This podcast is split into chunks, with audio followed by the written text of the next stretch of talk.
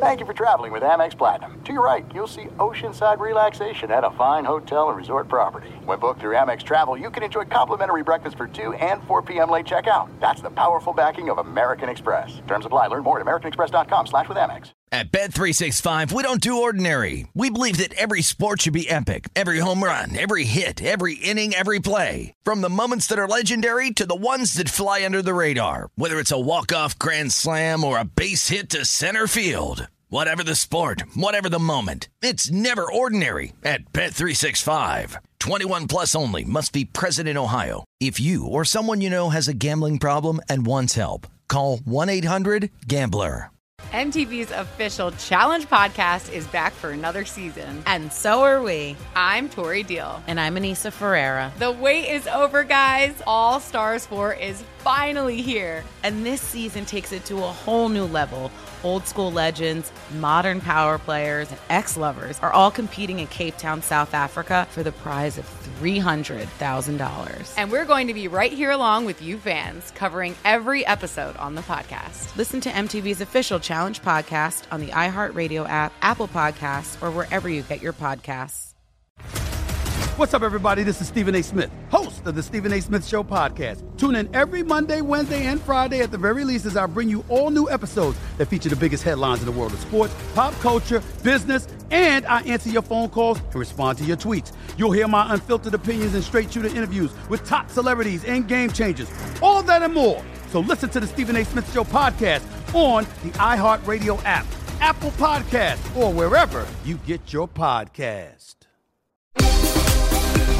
The 2021 MLB season is here, and although the seats may not be full, your bankroll has the chance to be. Greg Hoops Peterson has you covered for every game, every day this season, along with comprehensive analysis and angles for getting to the window while celebrating the walk-off winners and blown saves of what will be a wild season. Now it is time for the Baseball Betting Podcast with Greg Peterson. A warm and friendly hello. Welcome to lovely Las Vegas for the Baseball Betting Podcast. Myself, Greg Peterson. We've got a terrific podcast for you. It's William Boor. He does great work with MLB.com along with MLB Pipeline, taking a look at a lot of the future stars of the MLB is going to be joining me in the second segment. I had a little bit of a tough time with the audio, but with that said, still had a good chat with him.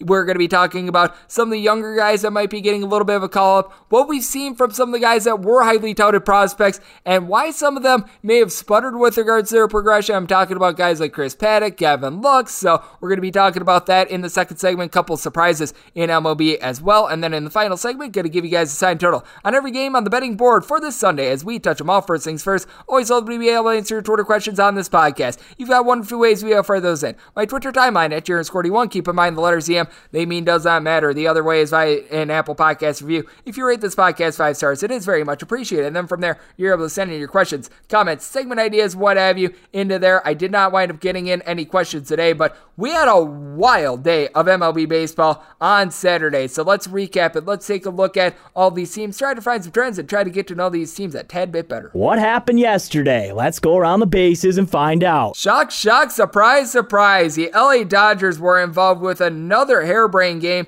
and this one did not wind up going their way. In 11 innings, the Milwaukee Brewers get the job done by a count of 6 to 5. For the Dodgers, they wound up having to go as deep as you could ever imagine into their bullpen. Dustin May, he winds up giving up a home run in this one, but that's not the story. He had to leave after getting five outs. Going deep for the Milwaukee Brewers off of him, by the way, was Luis Urias, his third home run this season. And then you had Travis Shaw being able to get a home run off of Garrett Cleavinger, who wound up relieving him for his fifth of the season. But for the Dodgers, they had to go deep into their bullpen. As a result, Cleavinger winds up pitching one and a third innings. Jimmy Nelson gives you an inning. Scott Alexander an inning. Dennis Santana an inning. Victor Gonzalez an inning. Kenley Jansen an inning, Blake Treinen an inning, and then you wind up having to go to Alex Vesia. Yes, a man with a 1869 ERA last season. He wound up very nearly getting out of it, and then Mitch White, who wound up pitching two innings in the game on Friday, came in and he wound up giving up the game-winning runs to the Brewers as the Brewers they themselves had to go deep into their bullpen. Brandon Woodruff, six solid innings, he winds up giving up two runs in the process, but then from there, Brent Suter, Devin Williams, Josh Hader, all wind up giving you a scoreless inning. Drew Rasmussen winds up giving up three runs, one of which was earned in his two innings of work Angel Perdomo. He was able to hold down the fourth, and for the Brewers. They were able to get a game winning hit in a very unlikely spot as it was Travis Shaw that was able to do so. It was the Brewers being able to draw walks with a bunch of guys that wound up just joining the team, by the way, as it was set up by Mario Feliciano, a recent call up that was absolutely crazy. And for the Dodgers, a team that did not wind up going through a three game losing streak all season last year, they have now experienced two within the last two weeks. So very stunning there. The New York Yankees, it seems like they're getting online with their bat. 6 4. They wind up taking down the Detroit Tigres for Spencer Turnbull. Not necessarily the start he was looking for. Gives up four runs over the course of five innings. Jose Serrano gets two outs, gives up two runs in the process. Derek Holland gave you a scoreless setting. He now has an ERA of a 13, so that's good news for the Detroit Tigers. And Niko Goodrum and Jeimer Candelario were both able to get home runs for Goodrum. He goes deep off of Chad Green, his fourth of the season, and Jeimer Candelario, second of the campaign that comes off of Jameson Taillon. As Taillon in this one, very solid. All he did was give up that solo run, five innings pitch. He does walk three, but he punches out eight. Jonathan gets solid inning. Chad Green, he gets four outs. Aroldis Chapman gets a save. And Justin Wilson did wind up giving up two runs out of the bullpen, though that home run was given up by Chad Green that Jeimer Candelario wound up hitting. For the Washington Nationals, it's been a little bit of a rough go for their offense with Juan Soto out of the fold, but they were certainly able to produce on Saturday against the Miami Marlins. 72 the final in this one. For Paul Campbell, he did not give the start that was desired. For the Miami Marlins, they've been using a bunch of various starters with Sixto Sanchez dealing with injury and what have you. Five runs, four of which were earned, given up in three and two thirds innings, including home run going deep. For the Washington Nationals in this one, Yan Gomes, his second home run the campaign, and then from there, Miami Marlins bullpen, which is one of the better ones in the big leagues. Not too bad. John Curtis with two S's on the end of it as scoreless inning. Jordan Holloway, two scoreless innings. Adam Cimber, a scoreless inning. Ross Detwiler did give up two runs, but Jesus Aguilar, he's got not as well. Five home runs down in the last eight days for him. That comes off of Patrick Corbin, his sixth of the season, and for Corbin, that was really his own mistake. A rough start to the year, to say the least, for Patrick Corbin. Now is at 8.10 ERA, but gives up just two runs over the course of seven innings. Austin Voth along with Kyle Finnegan, both give you a scoreless inning, so the Nationals were able to get on track. They've now won three straight games. You've got the Kansas City Royals continuing to dominate out there in the American League. They and the Boston Red Sox find themselves atop of the league as it was an 11 3 win for them. Matt Shoemaker just gets completely crushed. Eight runs earned, nine total given up in three and a third innings. Cody Stashak, he lowers his ERA to an 822 because he gets five outs without giving up a run. Randy Dobnak, in his role out there in the bullpen, has been terrible. Gives up two runs over the course of three innings. Alex Colome, he had a scoreless inning as all four of the Minnesota Twins pitchers wound up leaving with a ERA above seven. That is not good. Now, for the Minnesota Twins, Austin Cruz, he has been good. Jake Brentz was taken deep by him, his eighth home run of the season, and then you were able to get the third home run in the last two days of Alex Kirilloff, so that was very solid. But for the Royals, you were able to get another nice start out of Danny Duffy. Now, a 0.60 ERA. It went up after he gave up a home run, a solo job in seven innings. Brentz winds up giving up two runs in two innings, but for the Kansas City Royals, power numbers were there here. Andrew Benintendi was off to a little bit of a rough start to begin the year. He goes deep twice off of Randy Dobnak, his second and third of the campaign. Ryan O'Hearn goes deep off of Mr. Shoemaker for his second, and Salvador Perez, his sixth home run of the season. Very remarkable to see what the Royals have been able to do. For the White Sox, they have a pretty remarkable offense themselves. After a rough first two or so weeks of the season, they picked it up. 7 to 3, they wind up taking down the Cleveland Indians. Triston McKenzie just had nothing going in this one. Two innings pitch. He did strike out six in his two innings, so every out that he recorded was via a strikeout, but he gave up five runs, all of which were earned, including a home run, and he walked four as going deep for the Chicago White Sox in this one. Tim Anderson, the Grand Slam variety, that is his fourth of the season, and then from there, Indians bullpen was pretty solid. Over the course of six innings, they wind up giving up two runs, both of those given up by Phil Maton. Cal Quantrill gave you five outs. You were able to get a scoreless inning out of Nick Wittgren. He's been having a rough go of it. Nick Sandlin wound up making his MLB debut. He looked solid, and then you wound up having Kyle Nelson being able to give you an inning. And for the Cleveland Indians, they were without Franmil Reyes in this one. Austin Hedges was able to get his second home run of the season. That winds up coming off of Lance Lynn, who didn't necessarily have his best stuff in this one. He gives up three runs over the course of five innings, but Michael Kopech, he should certainly be in the starting rotation at this point. Three scoreless innings, and then Aaron Bummer was able to give you a scoreless inning out of the pen as well, as it looks like he's getting things all squared away. The Baltimore Orioles are getting some wins squared away. They have now won three straight, and they won a Matt Harvey start. 8 to 4 the final for Harvey. It looks like he might be getting off the fade list. Two runs given up over the course of five and two thirds innings. From there, the Baltimore Orioles bullpen, which has been relatively solid, they did wind up giving up two runs. Dylan Tate gave one up out of the bullpen. Cole Sulser did as well, but Tanner Scott gave you a scoreless inning. But for the Baltimore Orioles, a offense has been struggling. They've been towards the bottom with regards to pretty much all power numbers out there in the big leagues. DJ Stewart gets his second home in the campaign. That comes off of JB Wendelken out of the bullpen as Jesus Luzardo did not have it in this one. Now he was hurt by a couple of errors, but still gives up six runs over the course of three innings, three of which were earned. Wendelken gives up that home run on the bullpen, so he gives up two runs over the course of an inning. But Deolis Guerrero, two scoreless innings. You get two scoreless innings out of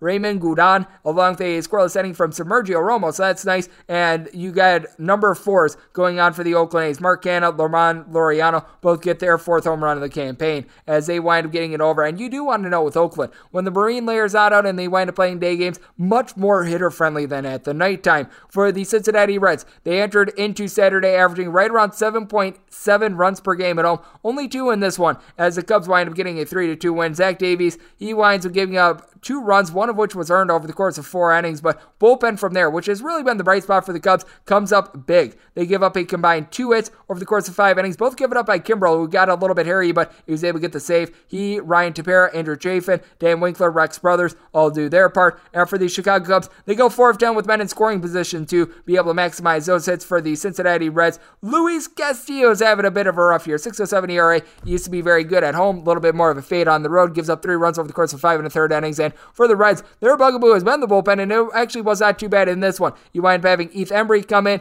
He was able to give you a little bit of something, Amir Garrett, Sean Doolittle, so they were able to give you some good relief, but they went just one of eight with men in scoring position, could not get the long ball going, so they wind up losing as a result. The Houston Astros, they wind up being able to take down the Tampa Bay Rays by a count of three to one. As for the Houston Astros, been a little bit inconsistent for them on offense. You take a look at them, they wind up scoring three runs yesterday. Day before against the Rays, they wind up putting up nine. They had zero in their last game against the Mariners. 7 2 5 2 16 5 8. So you just have no rhyme or reason with the Astros offense at this point, but they were able to get a very good start out of Jose Urquidy. He winds up giving up no runs over the course of seven innings. Ryan Pressly did give up a run out of the bullpen, but by and large, they were able to do their part. And for the Tampa Bay Rays, it was Josh Fleming who winds up giving up three runs over the course of six innings. Hunter Strickland, two scoreless, and you were able to get a scoreless inning out of Cody Reed as well. But for the Rays, this is a team that they only punched out seven times. Actually, very good for them considering since the beginning of the 2020 season, they lead the league in strikeouts per at bat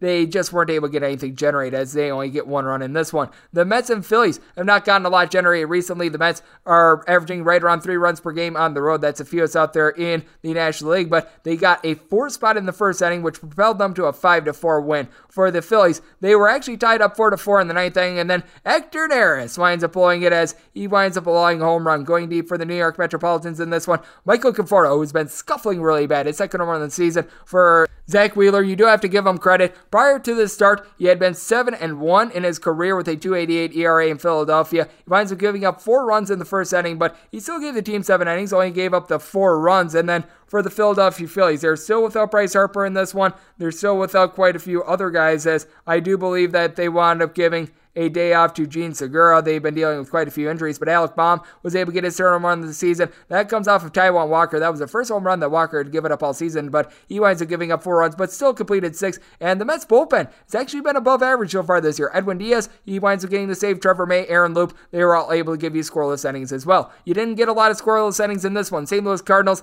completely destroy the Pittsburgh Pirates by a count of 12 to 5. For the Cardinals, you were able to get a pair of home runs in this one. Paul DeJong winds up being able to get his sixth home run of the campaign, and Justin Williams is able to get his third. A lot of good power hitters for the St. Louis Cardinals, by the way, hitting both of the line of 200. Both of these guys are, but they're supplying a little bit of power. And for Jack Flaherty, he winds up being able to give you a solid start in this one. Gives up three runs over the course of six innings. Jordan Hicks gives up around the bullpen along Genesis Cabrera, but Giovanni Gallegos, Kodi Whitley able to give you scoreless innings. And for the Pittsburgh Pirates, this was just not what you were hoping for out of Trevor Cahill. Gives up five runs, but he did go five and a third innings, so he was able to save the bullpen a little bit more. Duane Underwood Jr., Chris Stratton, both both scoreless innings, but you had Sean Poppen. He winds up giving up five runs, two of which were earned over the course of an inning, hurt by a pair of errors, one of which was his own. When the pitcher winds up committing the error, I always think that they should be on the hook for that run, but that's just something that I could go on and on and rant about, but it is what it is. And if you take a look at the Pirates, they have not played each of their last three games to the over, and they have given up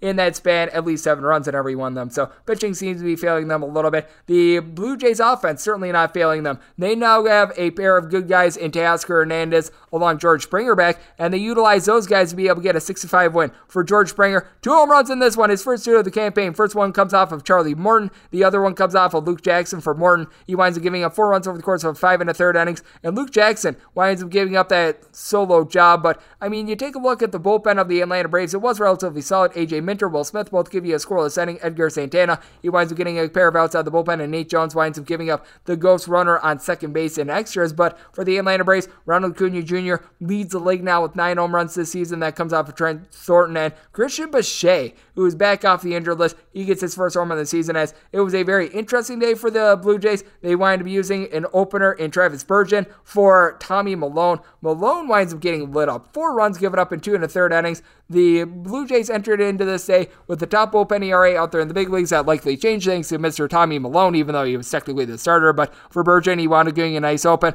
Thornton winds up giving that that home run. But then from there, Tim Mayza, David Phelps, Tyler Chatwood, Rafael Dolis, along with Jordan Romano, a combined four and two thirds innings scoreless to be able to get the job done for the Toronto, aka Dunedin Blue Jays. For the Rockies, they were averaging 2.4 runs per game in road games so far this year, but they hang a 14 spot on the Arizona Diamondbacks, who had to wind up pitching Asdrubal Cabrera and Wyatt Mathisen in a 14 6 loss. And for Cabrera Mathisen, a combined one and two thirds innings, and they're not giving up any runs. If you look at position player ERAs, they're actually not terrible, as sad as that is. And for Zac Gallen, this is someone that throughout his career has been magnificent. In 30 career starts, he had allowed more than three runs in just two of them, make it three, gives up four runs over the course of four innings, and the bullpen gets just got completely lit up. JB Bukauskas gives up a run in an inning. Caleb Smith, he gives up two runs in two innings, including a home run, and Matt Peacock, hey, he winds up recording one out. He gives up seven runs. He now has an 831 ERA for the Colorado Rockies. They took out their frustrations on the Arizona Diamondbacks. Trevor Story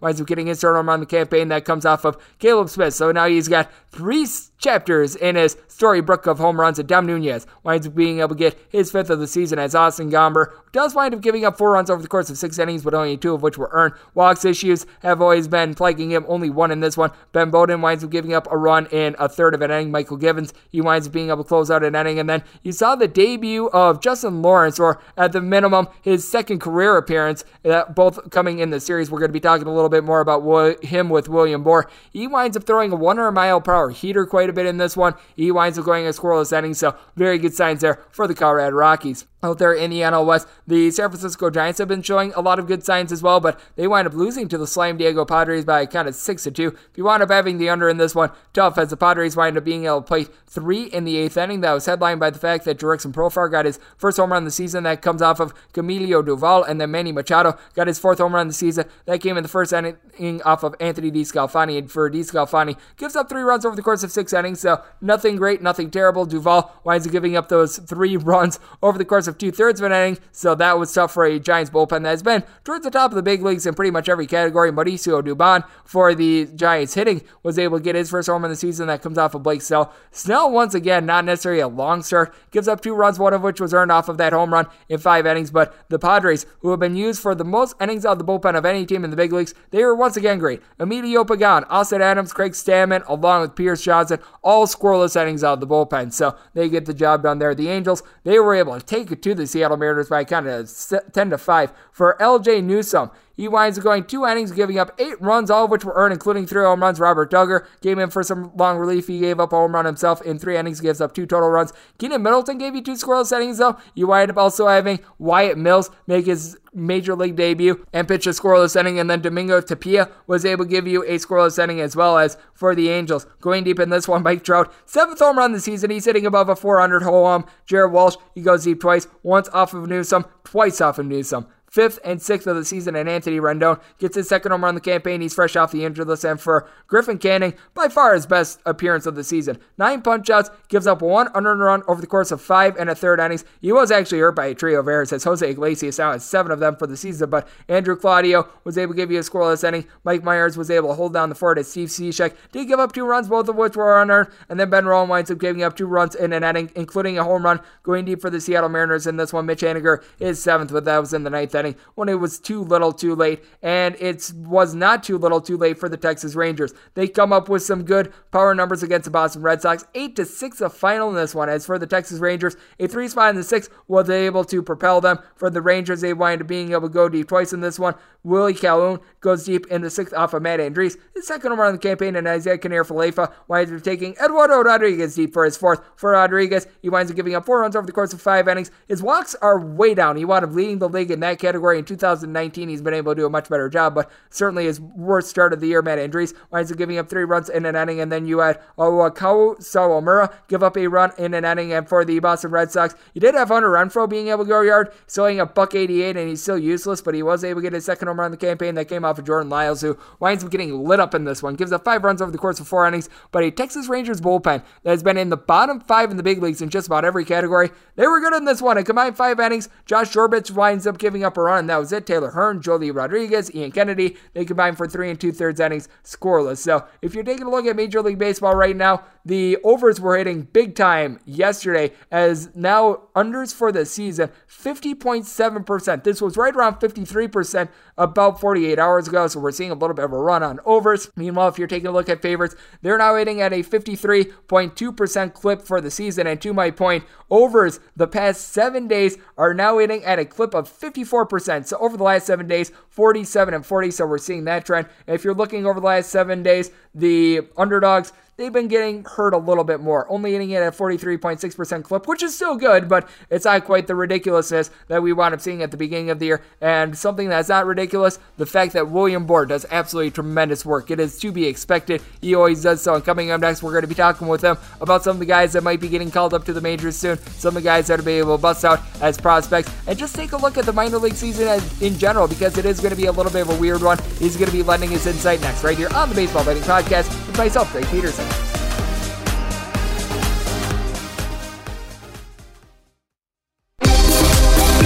Greg is calling in a pinch hitter from the Overtime Network hotline. We're back here in lovely Las Vegas for the Baseball Betting Podcast. Myself, Greg Peterson. It is great to be joined by our next guest as this gentleman does an absolutely terrific job over there with MLB.com, and he mostly does a lot of the prospecting work for them with MLB Pipeline, taking a look at some of the young guys that are going to be starring both this year and in future years. That'd be William Boor. You are able to follow him on Twitter at W Boor, and that last name is spelled B O O R. And William, it is always great to have you aboard. Thank you so much for joining me. Yeah, anytime. Always happy to join you and uh, talk some baseball. It is great to have you aboard. And first things first, when you take a look at what has happened this season, just with regards to the MLB in general, were a couple of guys that have really stood out to you with regards to the way that they've been able to stand out with regards to the younger guys because I take a look at it and a couple guys just recently got the call up. Justin Lawrence, as we are doing this podcast, hasn't really gotten any time with the Rockies, but now he's up with the major league program. And I know that the St. Louis Cardinals, as it seems like they always do, they're sending up a lot of their top prospects, which I think is very intriguing for them because, as we know, Cardinals just seem to be a factory for good young talent, especially with Dylan Carlson doing what he's doing so far this year. Yeah, like you said, Dylan Carlson off to a good start. Other young players that I've really liked I saw. Garrett Whitlock on the mound for the Red Sox has been absolutely lights out. Chris Rodriguez for the Angels has been dominant on the mound out of the and I don't know how long it'll last. Maybe it will, but I think when you're talking about young rookies and whatever, the biggest story in baseball right now and has been for the first month is Yermin Mercedes with the White Sox, who's hitting like 800 it seems and homers every night. I agree with you. It has been interesting to be able to watch him so far this season. And to your point, Garrett Whitlock doing a great job for a Boston Red Sox bullpen that I had very low expectations for personally. I don't know who you consider to be the biggest breakout team slash surprise team of the MLB season so far, but I'd have to put the Boston Red Sox right up there, especially not having Chris Sale to begin the year. JD Martinez was terrible last year. You figured he wasn't going to be hitting right around a 200 again this year, but I take a look at this Red Sox team. It's been very intriguing to be able to watch them and with the New York Yankees not hitting, the Yankees really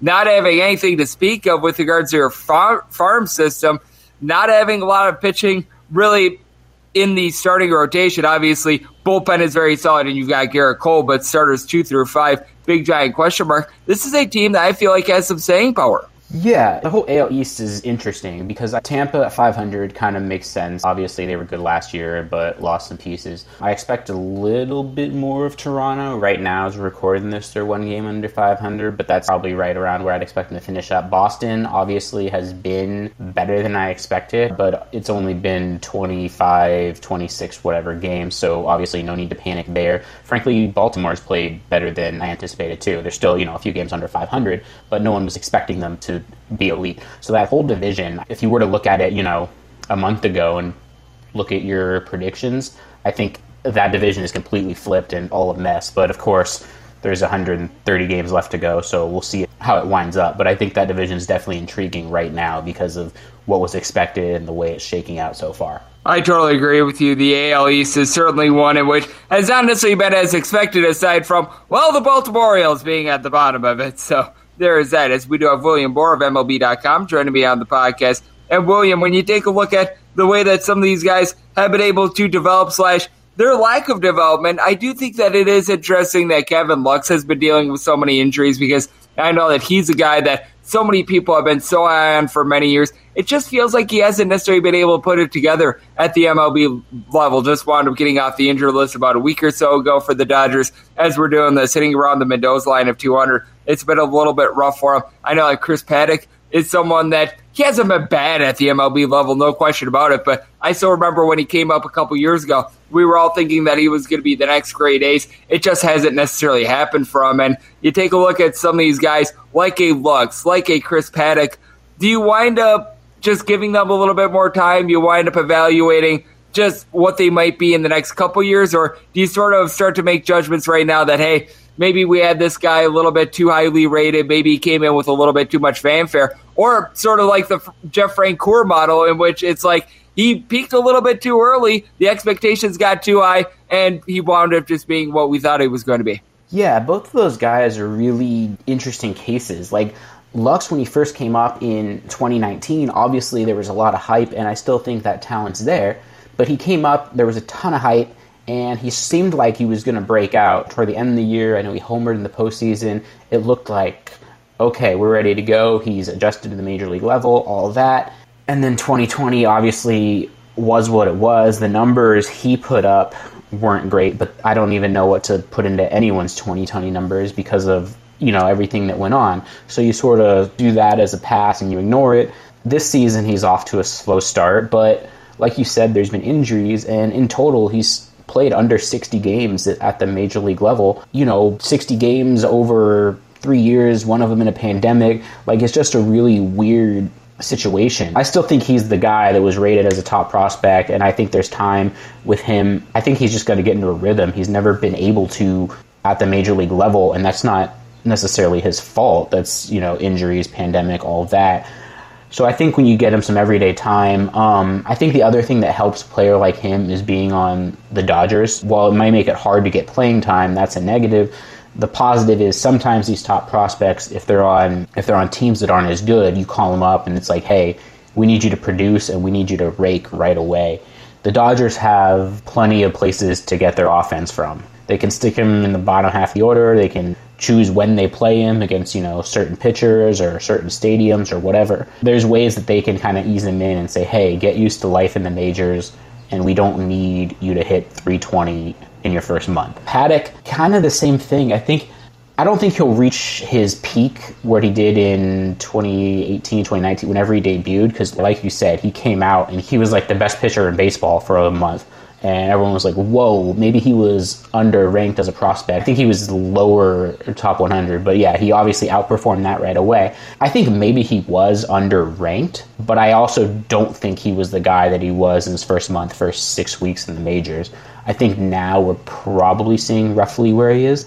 And like you said, he hasn't been bad. He's been a good average major league starter. You know, there's a spot on him in rotations. I just think everyone has good months um, throughout a career. And throughout a season. Everyone has hot stretches. It's just when your hot stretch is your first ever six starts, it kind of sets the bar at unreasonable levels. I'm right there with you with Paddack. I do think that he was almost a victim of his own success because I thought he'd be a solid pitcher at the big leagues, which is what he's sort of been, but the expectations got so high after he wound up having such a hot start a couple years ago, and he just hasn't necessarily been able to duplicate it. As we do have William Boor joining me on the podcast, and William, I know that you guys over there at MLB Pipeline always have your prospects top 100, and coming into this year, I know that you've got a couple guys that it seems like are going to be very close to coming up to the major league level. Jarred Kelenic is really coming to mind with the Seattle Mariners. I can't wait to watch him. Bobby Witt Jr. with the Kansas City Royals. It feels like so many sons of former baseball players are starting to come up to the MLB and just take a look at the entire Toronto Blue Jays team.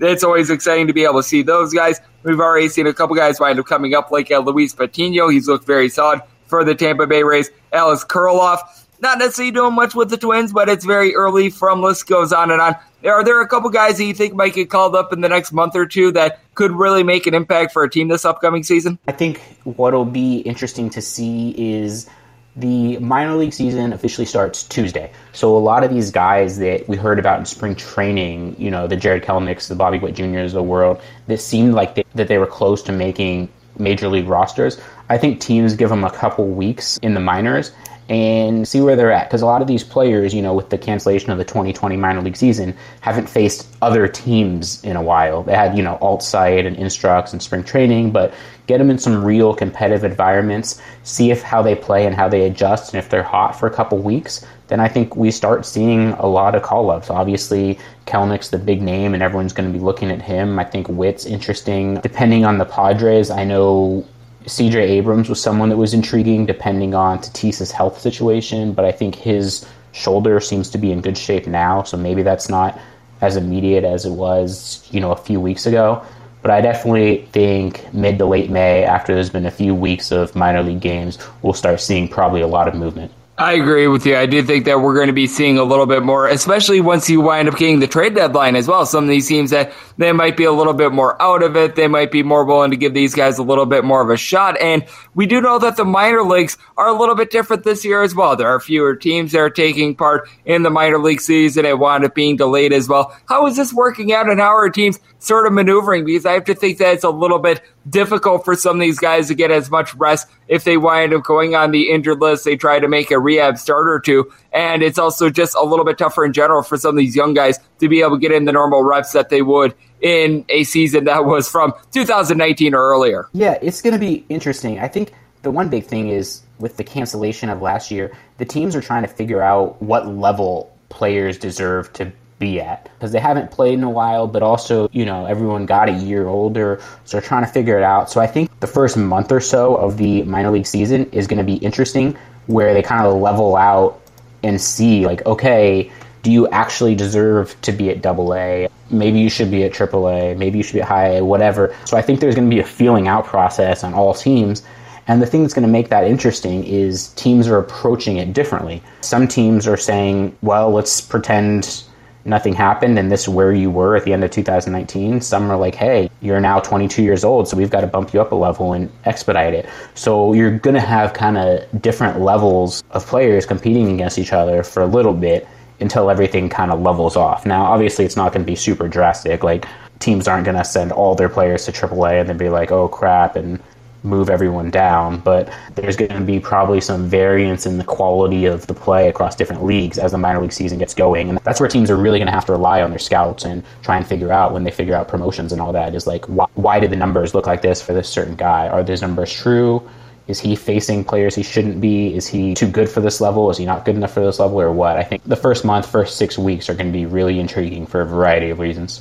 And it's also going to be interesting to look at these numbers in general as we do have William Boor joining me on the podcast because it feels like every one of these minor league leagues are trying out a different set of rules as well because you've got in one of these leagues where the mound is actually being moved back a little bit more and you got to figure that that's going to hurt a pitcher a little bit more because it's like you're throwing actually a little bit further than you typically would throw in a major league baseball game. So I think that gauging that as well is going to make things all the more difficult. Yeah, I agree. It's going to be relatively normal. But because they're coming off, you know, season's going to be very strange this year. Yeah, I'm right there with you. It certainly is going to be interesting to watch all of that. And it is always fascinating to be able to take a look at some of these guys that are a little bit younger coming up to the major league level. And William, I know that you do a tremendous job of being able to gauge this, and you do so many things for MLB. A lot of your work is with MLB Pipeline. You're out there in the great state of Arizona as well. So let the good people at home know what you're all working on currently and how they're able to follow along on social media and elsewhere. Well, like you said, everyone can follow me on Twitter at WBoor. That's W B O O R.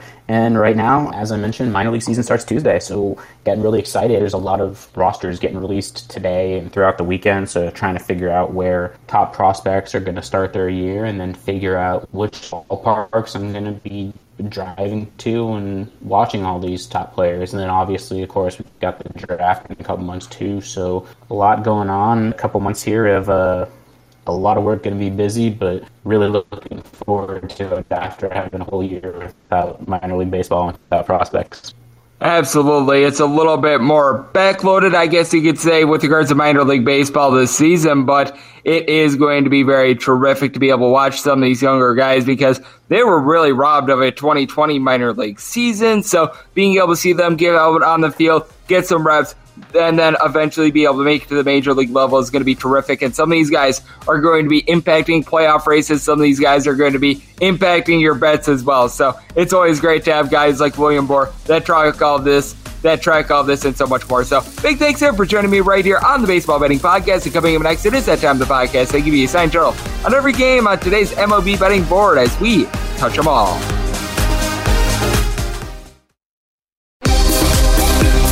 Welcome back to the Baseball Betting Podcast with Greg Peterson as we're off to a quality start, and now it's time to walk it off in a grand fashion.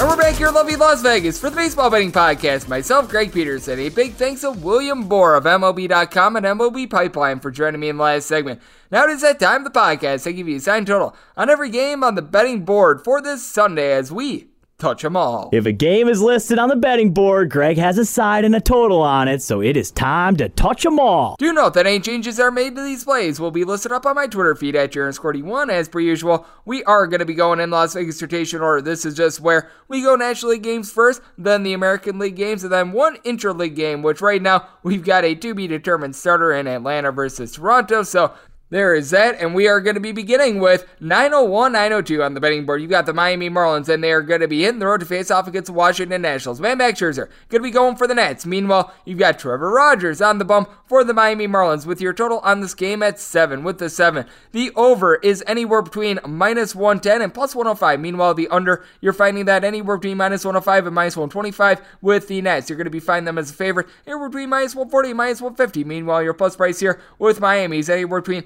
plus 125 and plus 135. Trevor Rogers doing an absolutely superb job so far this season, but I do think that this could be where the wheels wind up falling off a little bit. I do like the fact that the Washington Nationals have been able to do a good job of being able to get on base in general. We wound up seeing that on display yesterday as they were able to get a 7 2 win. And right now you've got Josh Harrison along Trea Turner down for what? Leading the way hitting above a 300. But Yadiel Hernandez has been able to come in 455 on base. He's been solid. Ryan Zimmerman has been able to do a solid job. And then even the bottom of the lineup, guys like Andrew Stevenson, Starlin Castro, starting to give you something. And how about Kyle Schwarber? He's got two walk-off home runs for the Nats so far this season. Even though his batting average is a little, bit down, he has been able to give this team a little bit of pop. Meanwhile, you take a look at the Miami Marlins. Jesus Aguilar has been on a nice tear. Four home runs in the last eight days, hitting right around at 300. Miguel Rojas is in a little bit of a slump, but Corey Dickerson doing a nice job able to get on base. But take a look at the bottom of the lineup. Miguel Sierra, along with someone like a Jon Berti, Garrett Cooper, Adam Duvall. These guys have not produced with Cooper and Duvall. Both of these guys have a little bit of power, but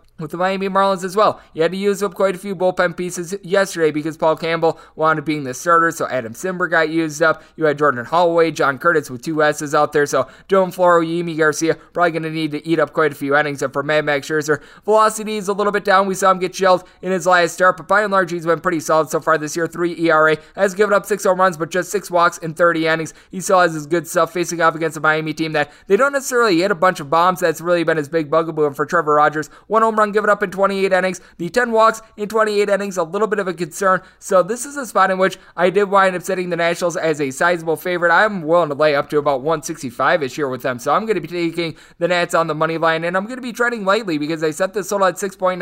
I'm going to be taking that 7 under with minus 110 juice, and I'm going to wind up taking the Washington Nationals as I just don't want to be risking them needing to win this game by multiple runs. 903 904 on the betting board. The St. Louis Cardinals hit the road to face off against the Pittsburgh Pirates. You've got Will Crowe who's going to be going for the Buccos. Meanwhile, Carlos Martinez is going to be on the bump for the St. Louis Cardinals. Cardinals are finding themselves as favorites here of anywhere between minus 140 and minus 148. Meanwhile, the plus price here with the Buccos anywhere between plus 120 and plus 135. Your total on this game ranging between 8 and 8.5. On the 8th, the over is anywhere between minus 115 and minus 120. The under is anywhere between even and minus 105. If you're looking at the 8.5, over and under anywhere between minus 105 and minus 115. And I take a look at this one. I do think that you're going to get some scoring. I set this total north of 9.5. So I certainly see a nice edge here to the over because you take a look at William Crowe he has been able to give the Pirates a couple solid innings. He wound up making a start and a relief appearance. So four and two thirds innings. He wound up in that time span, giving up really only two runs, but four walks, which is a little bit concerning. That's been the concern for him throughout his career. 13 career innings, 12 walks, a little bit of a wild guy. And for Carlos Martinez,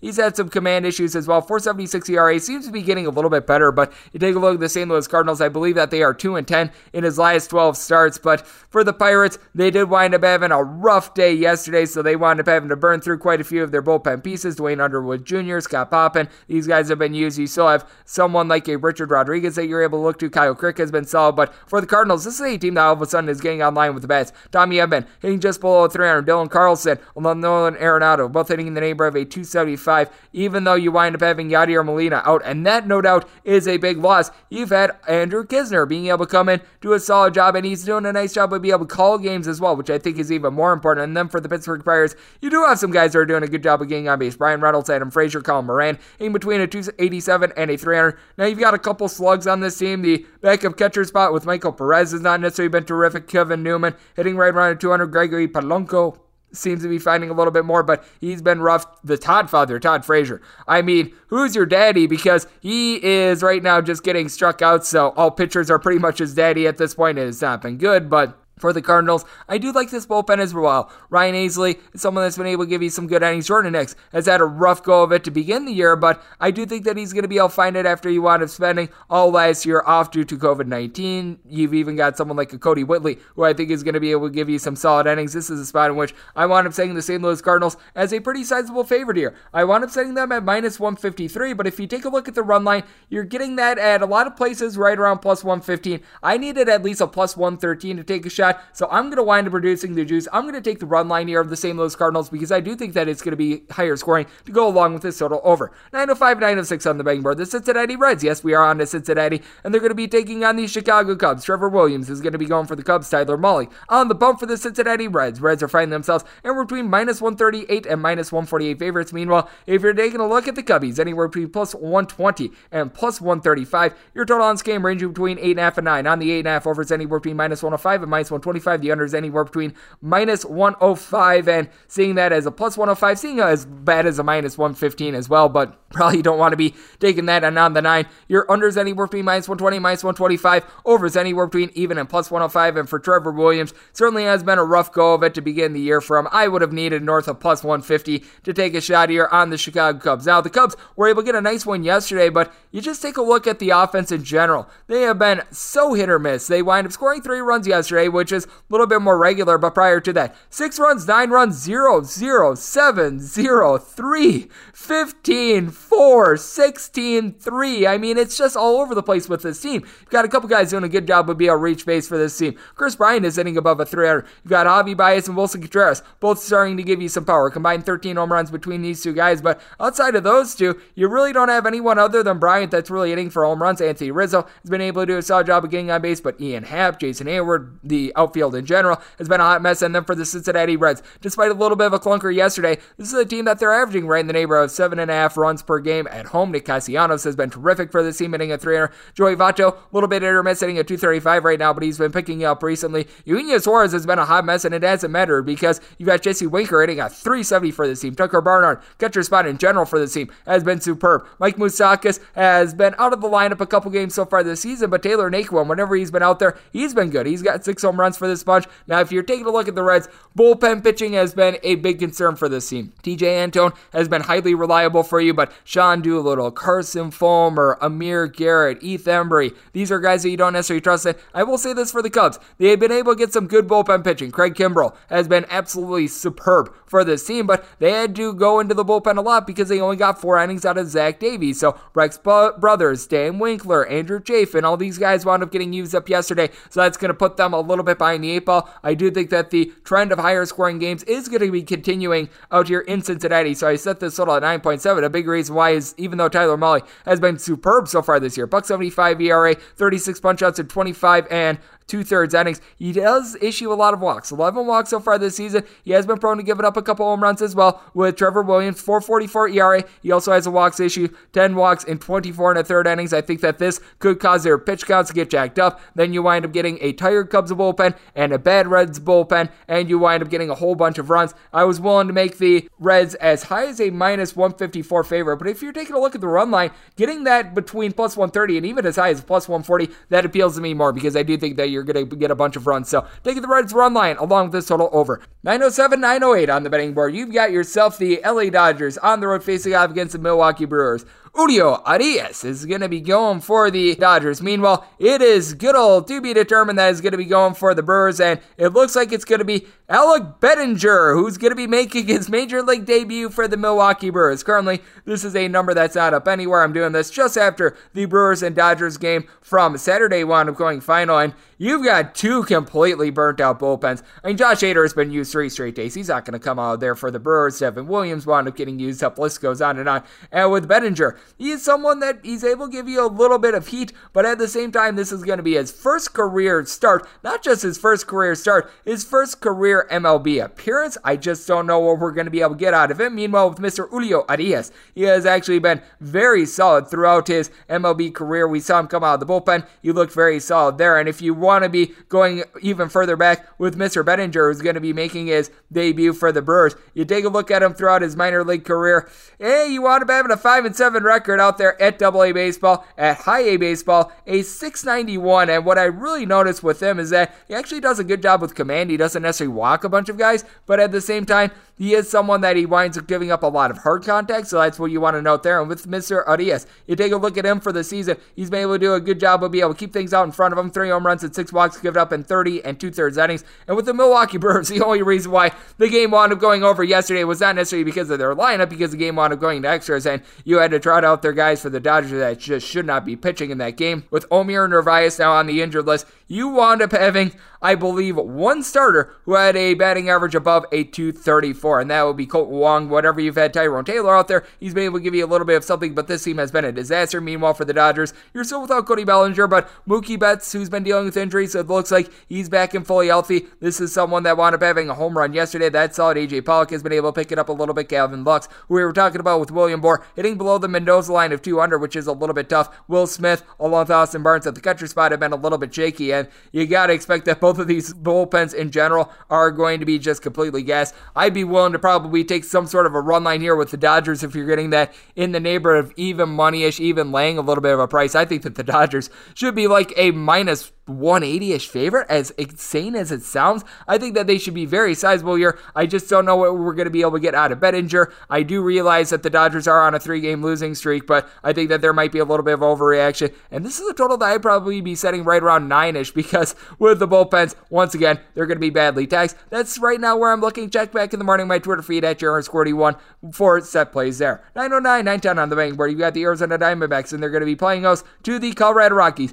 Chichi Gonzalez going to be going for the Rockies. Meanwhile, Merrill Kelly is on the bump for the D backs. D backs are finding themselves anywhere between minus 145 minus 150 favorites. Meanwhile, your plus price here with the Rockies as high as a plus 140, as low as a plus 128, and your total on this game is 9. Over is anywhere between minus 115 and even money. Meanwhile, the under is anywhere between minus 105 and minus 120. Kelly is someone that has not necessarily looked too terrific so far this year after up coming back from injury, but this is also a guy that I think you probably need to be taking a look at with regards to his command because when it comes to Merrill Kelly, he throughout his career has been a little bit loose with regards to the walks, but so far this year, seven walks in 27 innings. Not great, not terrible. He hasn't necessarily been able to get the punch outs though. 18 punch outs in 27 innings. That has resulted in a 6.33 ERA. And the Colorado Rockies, who going into yesterday were averaging right around 2.4 runs per game in road games, they bust out for 14 runs. I do think that we're going to see a little bit of regression here. It was nice to be able to see it as Trevor Story was able to get a home run.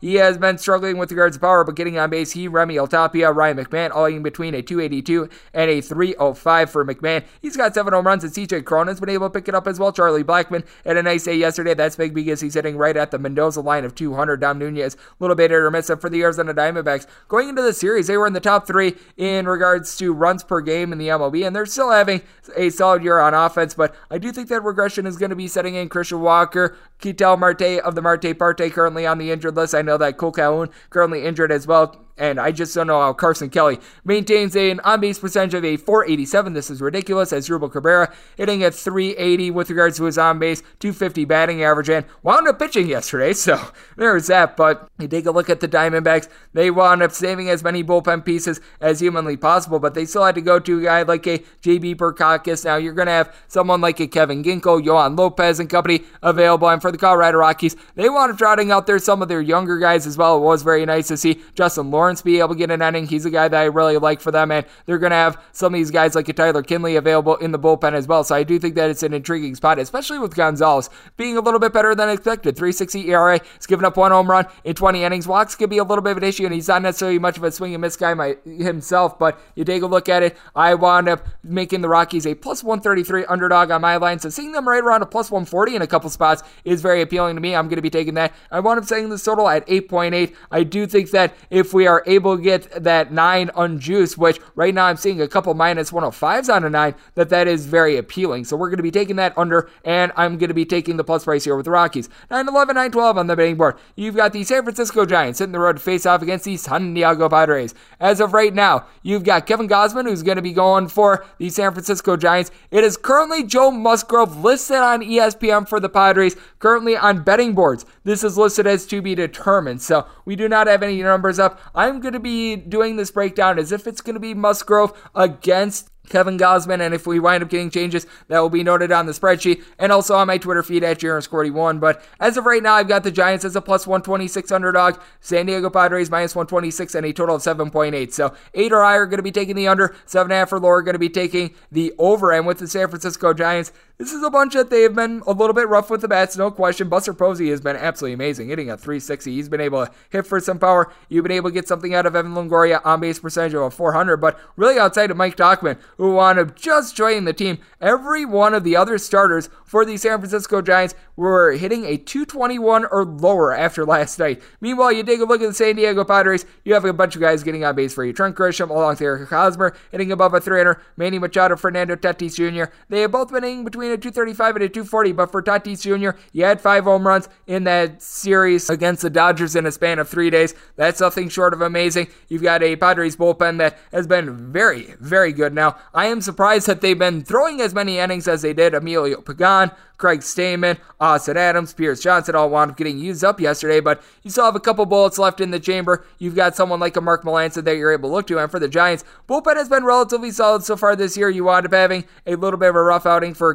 Camilo Doval. but by and large, when you take a look at guys like Jose Alvarado, who wound up throwing just eight pitches yesterday, they've been able to do a good job. Even a guy like a Caleb Baragar, who wound up throwing yesterday as well, they've been able to get the job done. I take a look at the San Francisco Giants. I think that it's going to be a little bit of a rough ride for them with regards to the offense, but you take a look at Kevin Gausman, and he has been absolutely tremendous for this team. How about 33 and two thirds innings, 34 punchouts, three home runs, and 10 walks given up. Meanwhile, for Musgrove, 41 strikeouts in 29 innings. We all know about the fact that he threw the first ever no hitter in the history of the San Diego Padres franchise. So that was no doubt a moniker for him. And only five walks so far this year. So command is good. I did wind up setting this total a little bit higher because this is going to be a 1:10 p.m. Pacific time game out there in San Diego. Ballpark plays vastly different day to night. So that is part of the reason why I did wind up setting the total at 7.8. And like I said, with the Giants, I would need to be getting above a plus 126 for them to be a take. 913, 914 on the betting board. You've got yourself the New York Metropolitans hitting the road to face off against the Philadelphia Phillies.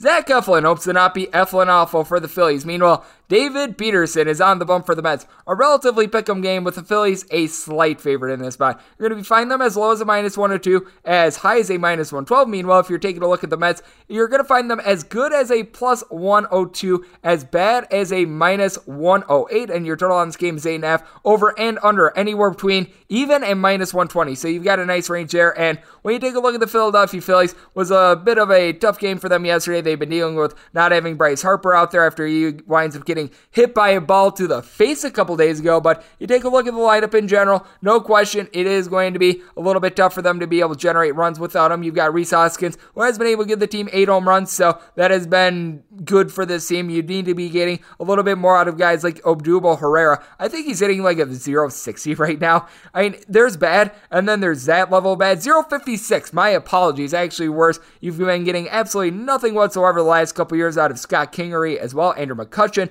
Matt Joyce. These guys are aiming below the Mendoza line of 200. Alec Bohm has been struggling this year. I believe that everyone in the Phillies lineup, aside from the new call up for this team, Nick Maton, are hitting below a 240, so that's brutal. Meanwhile, for the Mets, this is a team that they entered into yesterday averaging three runs per game on the road, the lowest mark out there in the National League. Kevin Pillar, Francisco Lindor, Jeff McNeil, along with Albert Almora Jr. are all hitting below the Mendoza line of 200. You haven't necessarily been able to get a lot of Michael Conforto as well. Now, JD Davis hitting a 390 is magnificent, and Brandon Nimmo still hitting above a 300. And for the Mets, the bullpen has actually been decent. Edwin Diaz came in and got the save yesterday. Jeurys Familia, Spanish for blown save. He's been able to find it. Now, Robbie Gsellman still sinks, but you've even been able to get a little bit of something out of someone like a Daniel Zamora. I like the fact that they want to bring him up. And for the Philadelphia Phillies, bullpen continues to be shaky. Hector Neris wound up giving it up yesterday. Brandon Kintzler has not necessarily had great moments for this team. Jojo Romero is someone that you don't know what you're going to be able to get out of him night in and night out, but I do think that the Phillies are going to be having a good advantage with Zach Eflin. He has actually been very Eflin good for this team. Two walks in 32 and two thirds innings. I believe that the Phillies are 10 and 3 in his last 13 starts overall. Meanwhile, for David Peterson,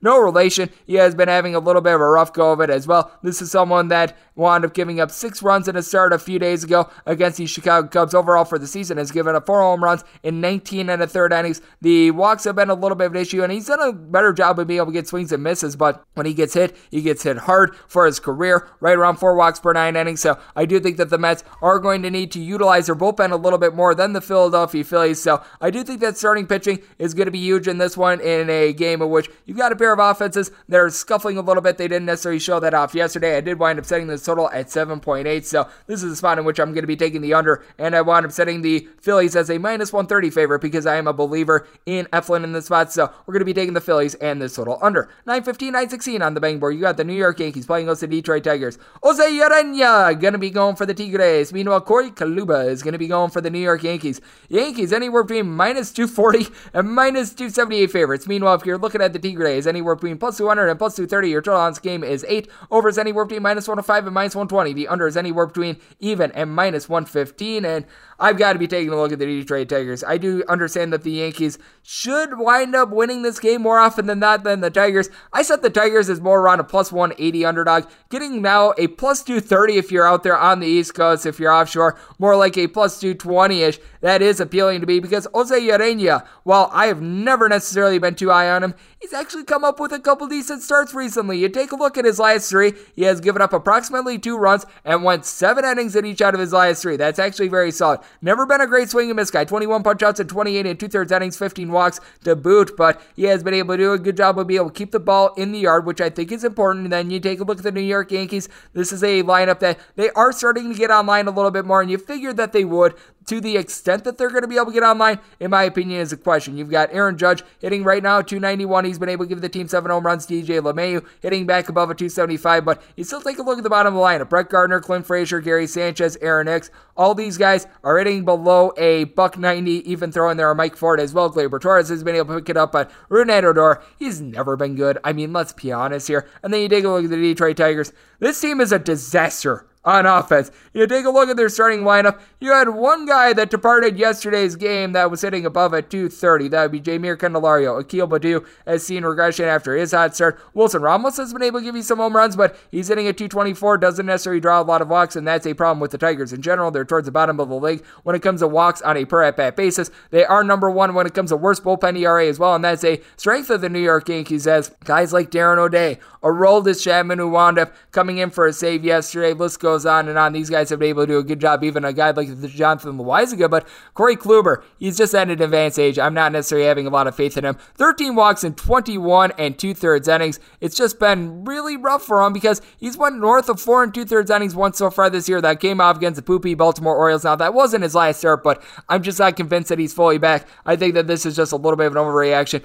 And with both of these pitchers uh, being a little bit spotty, Jose Urena just for his career, Corey Kluber recently, I set this total more around 9.5, 9.8 to be exact. So I see good value here with the over. Yankees are starting hit. I think that the Tigers are going to be able to pick it up as well. And I'm going to be taking that plus price to go along with the over. 917, 918 on the betting board. You've got my New York Post play of the day as you've got the Houston Astros, and they're going to be hitting the road to face off against the Tampa Bay Rays. You've got Cristian Javier, who's going to be going for the Astros. Meanwhile, Rich Hill is going to be on the bump for the Tampa Bay Rays. With the over and under, you're finding that at 8 over is juice of minus 115. The under is minus 105. With the Astros, currently only listed up at circa minus 136 favorites. Rays are at plus 124. And the New York Post play of the day is the Houston Astros. Cristian Javier has been nothing short of superb for the Houston Astros. A sub 1 ERA. He has been very lights out throughout his career. He has been doing a solid job of being able to lessen the walks as he's been able to go along as well. That is something that's very appealing. He's backed up by a bullpen that is not great, but at the same time,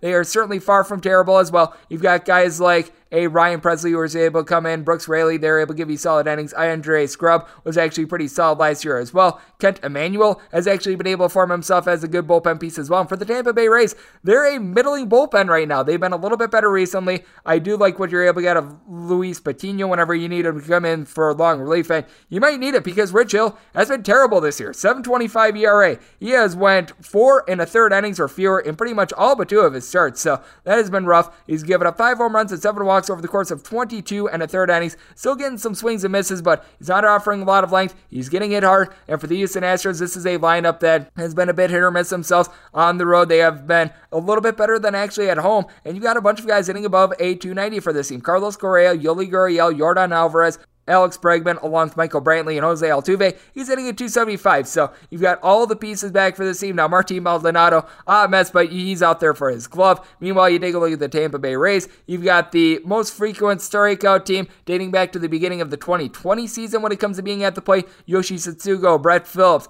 Willy Adames, along with Mark Brosseau, Brandon Lowe, all hitting below the Mendoza line of 200. Austin Meadows has not taken off the way that we thought he would. 330 on base, but a 211 batting average. Randy Arozarena, along with Joey Wendle, are getting on base, but you don't necessarily have great power with this team either. I think that this is going to be a tough spot for the Tampa Bay Rays, and I think that the Astros should be a sizable favorite here. So the New York Post play of the day is the money line of the Houston Astros. And if you're taking a look at this total, I do think that Javier is going to be able to deliver quite a gem. So if things wind up forming on the market in general the way that it is at Circa right now, I'm going to be taking a look at the under. I wound up setting this total at 7.8. Personally, like I said, only Circa currently has a number as I'm doing this podcast. But New York Post play of the day, Astros money line, and I'm going to be looking at the under in this spot as well. 919, 920 on the betting board. The Chicago White Sox are going to be playing also Cleveland Indians. Zach Plesac is going to be going for the Windians. Meanwhile, Lucas Giolito is on the bump for the Sox. White Sox, sizable favorites here, anywhere between minus 158 and minus 170. Meanwhile, your plus price here with Cleveland is anywhere between plus 140 and plus 154. Your total on this game is anywhere between 7.5 and 8. On the 7.5 over is anywhere between minus 105 and minus 120. The under is anywhere between even at minus 115. On the 8, under is minus 115. Over is minus 105. And for Zach Plesac, it has been very bad for him so far this year. Now, I do think that there might be a little bit of value here. I was willing to take them as long as the Indians wound up getting to plus 150 or greater. We have actually seen that because Lucas Giolito, he himself has been having his issues so far this year. He wound up having that start against Boston Red Sox, in which he wound up giving up eight runs. He's given up five home runs in 25 and a third innings. Throughout his career, he's had walks issues and 10 walks in 25 and a third innings. Not necessarily terrible, but at the same time, it's certainly far from great for Plesac. He's given up three plus runs at each out of his last three starts, but I do think that he's going to be able to bounce back. This is someone that does a good job with his command. Three walks in 26 and a third innings, so that is something that is very good. 18 punch outs this year is a little bit down from normal, and for the Cleveland Indians, this is a bullpen that they wound up getting quite a bit taxed yesterday, but at the same time,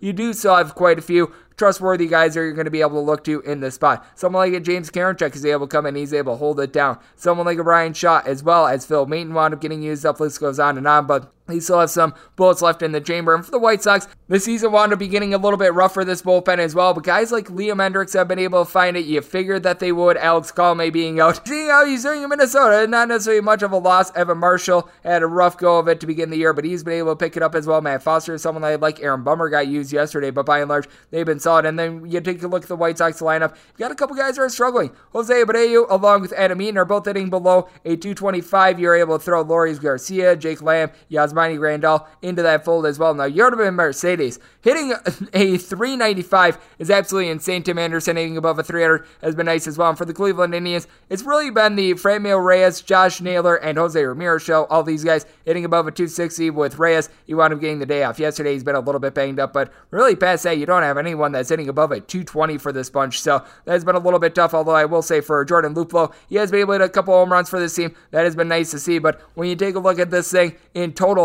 I do think that there is a little bit of value on Plesac. I think that he's going to be able to bounce back and have a nice start. And with this total, I did wind up setting it at 7.8. We're seeing a lot of juicy 7.5s right now, seeing a straight 8 pop up as well. So I'd probably be willing to take an unjuiced 7.5 under before I'd be willing to take the minus 120 on 7.5. Personally, I'm going to hope for an 8, but with that said, that's where I'm looking here. Probably going to be playing the under in some form or capacity to go along with the Cleveland Indians plus price in this spot. 921, 922 on the betting board. The Minnesota Twins are going to be playing us to the Kansas City Royals. Brad Thunderkiller is going to be going for the Royals. Meanwhile, Jose Berrios is going to be on the bump for the Minnesota Twins. Twins are finding themselves as big favorites in this spot, anywhere between minus 179 and minus 186. Meanwhile, if you're looking at the plus price here with Kansas City, you're going to be finding it anywhere between plus 155 and plus 170. Your total on this game is 8.5. With the 8.5, the over is anywhere between minus 110 and minus 120. The under is anywhere between even and minus 110. I understand that there should be a little bit of regression for the Kansas City Royals after their hot start.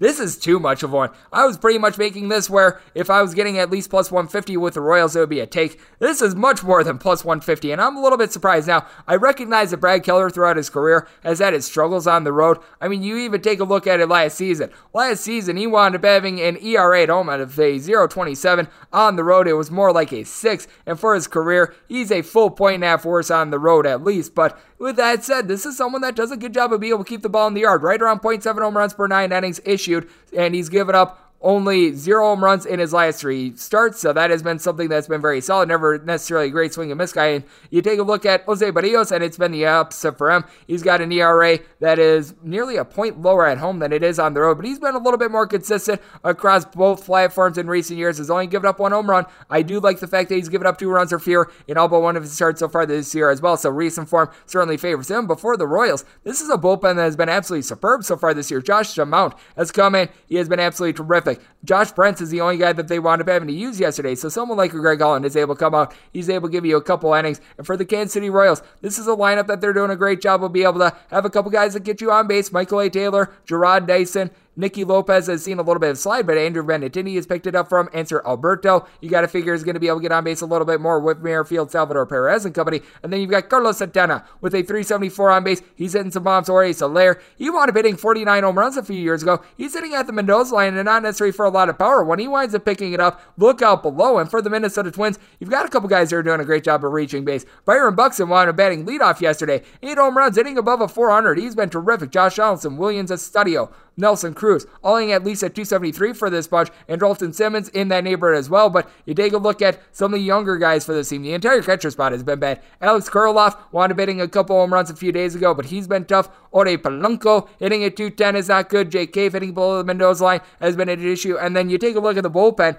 Alex Colome has been a hot mess for this team. He has blown multiple games for them. Randy Dobnak has not been good out of the bullpen. Hansel Robles, Tyler Rogers, two guys I wind trusting him, but the Minnesota Twins in general just seem like a little bit of a rudderless bunch at this point. This is a total in which I think is very intriguing with Brad Keller's splits, but I wound up setting this at 7.9, so I'm going to be taking it under, especially with it still being early May, the springtime out there in the Midwest. It's not necessarily warm, so we're going to be taking it under and the plus price here with the Royals. 923, 924 on the betting board. The Boston Red Sox hit the road face off against the Texas Rangers. Mike Foltynewicz is going to be going for the Rangers. Garrett Richards is on the bump for the Red Sox. Draw game is ranging between 8.5 and 9. On the 8.5 over is minus 120. The under is even. On the 9, your under is anywhere between minus 110 and minus 120. The over is anywhere between even minus 110. With the Red Sox, you're finding them anywhere between minus 130 and minus 145. Meanwhile, your plus price here with the Rangers, you're going to be getting that anywhere between plus 119 and plus 130. And you take a look at Foltynewicz, you wound up having a rough start to begin the year, and he seems to be getting a little bit re- better. And the same goes for Garrett Richards. He had a couple bad starts going to Boston, but I actually like what I saw from him last year. He has really been able to settle down, not giving up a ton of hard contact either, giving up three home runs despite the struggles. He has given up two runs or fewer in three out of the team's last four starts, so that has been very appealing. And for the Boston Red Sox, I do sense that the bullpen is going to have a little bit of regression, but they're going up against the Texas Rangers bullpen that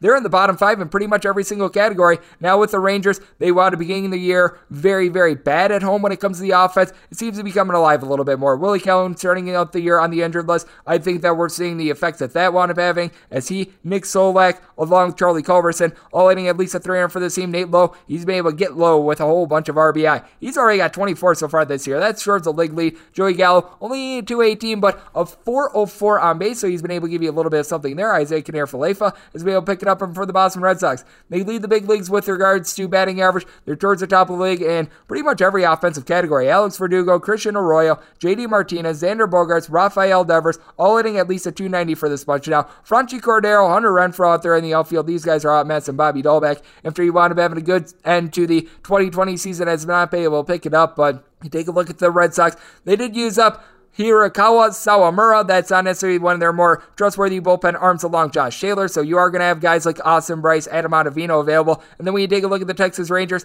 this is a bunch that they wound up having to burn through the bullpen quite a bit as well. Jordan Lyles only gave you four innings, so that is going to be a little bit brutal for them. Foltynewicz, a guy with a 461 ERA, has given up eight home runs in 27 and third innings. A lot of these coming at home. I think that the Red Sox are going to be able to get a lot of offense generated as a result, which is why I set them as a minus 143 favorite. Seeing them as a minus 130 here at circa, that is very appealing to me. I'm going to be taking that money line. Set this total at 9.6 as well. I think that we're going to be getting runs aplenty in this spot, so taking the over and the Red Sox. We move on to 925, 926 on the betting board. The Baltimore Orioles hit the road to face off against the Oakland A's. Manaea is going to be going for the A's. Meanwhile, Bruce Zimmermann is on the bump for the Baltimore Orioles. Your total on this game is 8.5. With the 8.5, you're going to be finding the under anywhere between minus 110 and minus 120. The over is anywhere between even a minus 110. If you're looking at the Oakland A's, you're going to be laying a big price here, anywhere between minus 185 and minus $2. Meanwhile, your plus price here with the Orioles, anywhere between plus 160, seeing as good as a plus 178. And I do think that there's actually a little bit of value here with the Orioles. Set them at plus 173. They opened up at plus 160, so it wasn't a take there. Now that it's ticked up, it is a take on the Baltimore Orioles. Now with Bruce Zimmermann, it's not like he's tremendous or anything like that. He has given up six home runs in 25 and a third innings, but I do think that he's going to be able to get some swings and misses against an Oakland A's team that sometimes they just swing for the fences a little bit too much. With the A's, you take a look at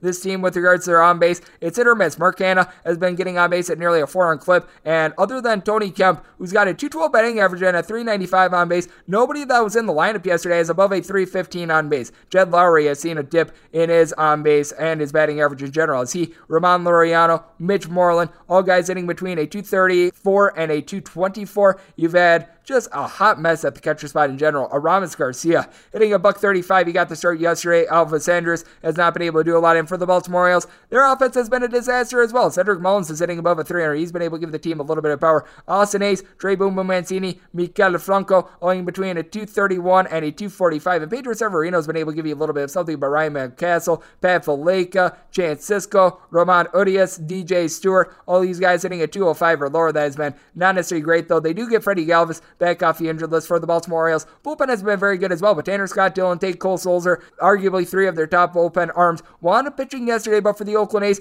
JB Wendelken, Submergio Romo, they both wound up coming out of the bullpen. Now you are going to have someone like Lou Trivino, uh, as you Meadow Petit as well, but you take a look at Sean Manaea, he has been a little bit all over the place so far this season, has been able to limit the walks, seven walks in 28 and two thirds innings, but keep in mind this is going to be a day game out there in Oakland. That means that the Marine layer is not going to be out. Wound up saying the total at nine as a result, so I'm going to be taking it over. I do think that there's some value here on the Orioles who seem to be playing better. So taking the plus price here with the Orioles and this total over 927, 928 on the betting board. You've got yourself the Seattle Mariners playing against the LA Angels. Dylan, don't call me Al Bundy is going to be going for the Angels. Meanwhile, Justus Sheffield on the bump for the Mariners. Mariners are finding themselves as underdogs of anywhere between plus 130 and plus 140. Meanwhile, if you're looking to lay a deer with the Angels, anywhere between minus 142 and minus 152 with your total anywhere between 8 and 8.5. On the 8, the over is just anywhere between minus 115 and minus 120. Under is anywhere between even oh and minus 105. Meanwhile, on the 8.5, you're finding that under anywhere between minus 105 and minus 120. Meanwhile, the over is anywhere between even and minus 115. Justus Sheffield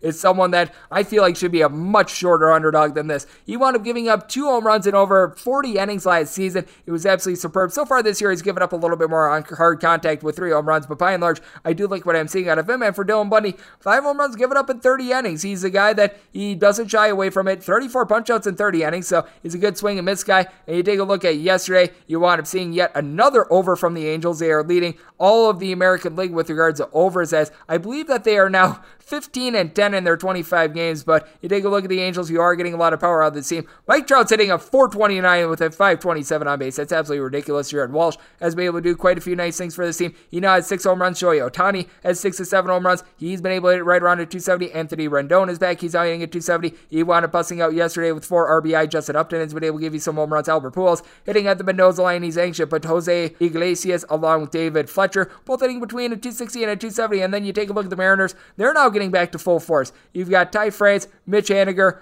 Kyle Seager hitting above a 250 for this bunch. Haniger now has seven home runs. He's been good in the leadoff spot. Kyle Lewis is still below the Mendoza line of 200, but you got to figure that that's going to be going up after he wound up being placed on the injured list to begin the year. And then you've got other guys, Sam Haggerty, Taylor Trammell, Tom Murphy, Dylan Moore, guys like this that aren't necessarily hitting, but JP Crawford has been good. And for the Seattle Mariners, they rank in the top five in the big leagues with regards to bullpen ERA. There was not much that they could do yesterday. Ljay Newsome just gave a piece of garbage start, eight runs given up in two innings, but from there they wind up going the other seven innings. They give up two runs. Guys like Will Vest and company have been able to do a very nice job. You've got Anthony Machevich, who you're able to rely upon, Rafael Montero, and then you take a look at the Angels. They wound up having to use up quite a few pieces as well from the bullpen. Alex Claudio, Steve Cishek, they've been used up. Raisel Iglesias, in my opinion, is a very overrated closer. Junior Guerra is able to give you a little bit of something, but I do think that that advantage goes to the Seattle Mariners. I felt like they should have been more around plus 110ish, so I'm going to be taking the plus price here with the Mariners. I do think that Bundy and Sheffield are both going to be solid. Seattle Mariners have been a little bit rough on offense, but I do think that Sheffield going to keep the ball in the yard, set this total at 7.8 as a result. So taking the under, and I'm going to be taking the plus price here with the Mariners. And we wrap things up with 929, 930 on the betting board. The Atlanta Braves are going to be hitting the road to face off against the Toronto, aka Dunedin Blue Jays. I believe that this is the last game in Dunedin, by the way, for the Blue Jays before they wind up going to Buffalo. But we know that it's going to be Ian Anderson going on the bump for the Atlanta Braves. Right now, for the Blue Jays, it's to be determined. Got to figure it's going to be some sort of a bullpen game. So this is one that is off the board in all places. But for Ian Anderson, he has been able to parlay his good rookie season into a good sophomore campaign. He has given up 12 walks of 29 innings. So he's been a little bit of a bugaboo for him. But you take a look at him, he has given up one runner fewer in three out of his last five starts. So he's been able to do a great job of holding down the fort. Now, you do want to know with the Blue Jays, they do rank number one in the big leagues with regards to bullpen ERA. That was at the very least going into yesterday after Tommy Milone, who was actually the starter, wound up giving up a bunch of runs out of the bullpen. But with that said, they did have to use up a bunch of pieces as well from the bullpen, which is going to hurt them. Tyler Chatwood, Rafael Dolis, you had Jordan Romano, Tim Mayza, all wind up coming out of the bullpen, so that's going to be a little bit tough for them. Meanwhile, for the Atlanta Braves, they do have quite a few bullpen pieces that wound up getting used up as well. Will Smith, AJ Minter, Luke Jackson. But you do have a guy in Anderson that's able to give you a little bit of something. Good news for the Atlanta Braves as well is that Cristian Pache is back in fold. He wound up having four RBI yesterday as he wound up having a big giant hit off of Tommy Milone. And then you've got Ronald Acuna Jr. He's doing his thing. Nine home runs, 348 batting average. That leads the league. And you got to figure that these guys are going to hit a little bit as well. Freddie Freeman has a 356 on base, but he along with Marcell Ozuna, Ozzie Albies, Travis d'Arnaud, Dansby Swanson, all hitting at a 230 or lower. Austin Riley's been able to get on base for the Blue Jays. The offense has been able to get going as well. George Springer, Teoscar Hernandez, both are back in the fold. That is good for the team. Cavan Biggio and Lourdes Gurriel, both hitting at 225 or worse, but Alejandro Kirk has been able to find it only hitting at 225, but he had a multi home run game earlier in the series. Bo Bichette has been able to give you something. Vlad Jr., nearly a 500 on base. You wound up having a three home run game against the Washington Nationals recently. Randal Grichuk delivered the game winning it yesterday. So you take a look at this spot. It depends on who the Blue Jays starter is going to be. I'd probably be willing to set the Braves right around like a minus 125 to a minus 130 favorite, gauging how yesterday wound up going. I'd probably probably setting this total in the neighborhood of 10, maybe even a 10 and a half, depending on who starts for the Toronto Blue Jays. So that's where I'm looking with that. And that'll wrap things up for the Baseball Betting Podcast on this wonderful Sunday. A big thanks to William Boor of MLB.com and MLB Pipeline for joining me in the last segment. If you like what you're hearing from this fine podcast, you're able to subscribe wherever you your podcast Apple Podcasts, Google Play, Spotify, Stitcher, and TuneIn. You got one of two ways we have firing questions if you have them for this podcast. My Twitter timeline at yours41. Keep in mind the letters EM, they mean does not matter. Otherwise, find an Apple Podcast review. If you rate this podcast five stars, it is very much appreciated. And then from there, you're able to send your questions, comments, segment ideas, what have you, into there. Always love that you guys listen to this podcast. I'll be coming at you guys every single day throughout the baseball season, which means I'm coming at you once again tomorrow. Thank you so much for tuning in.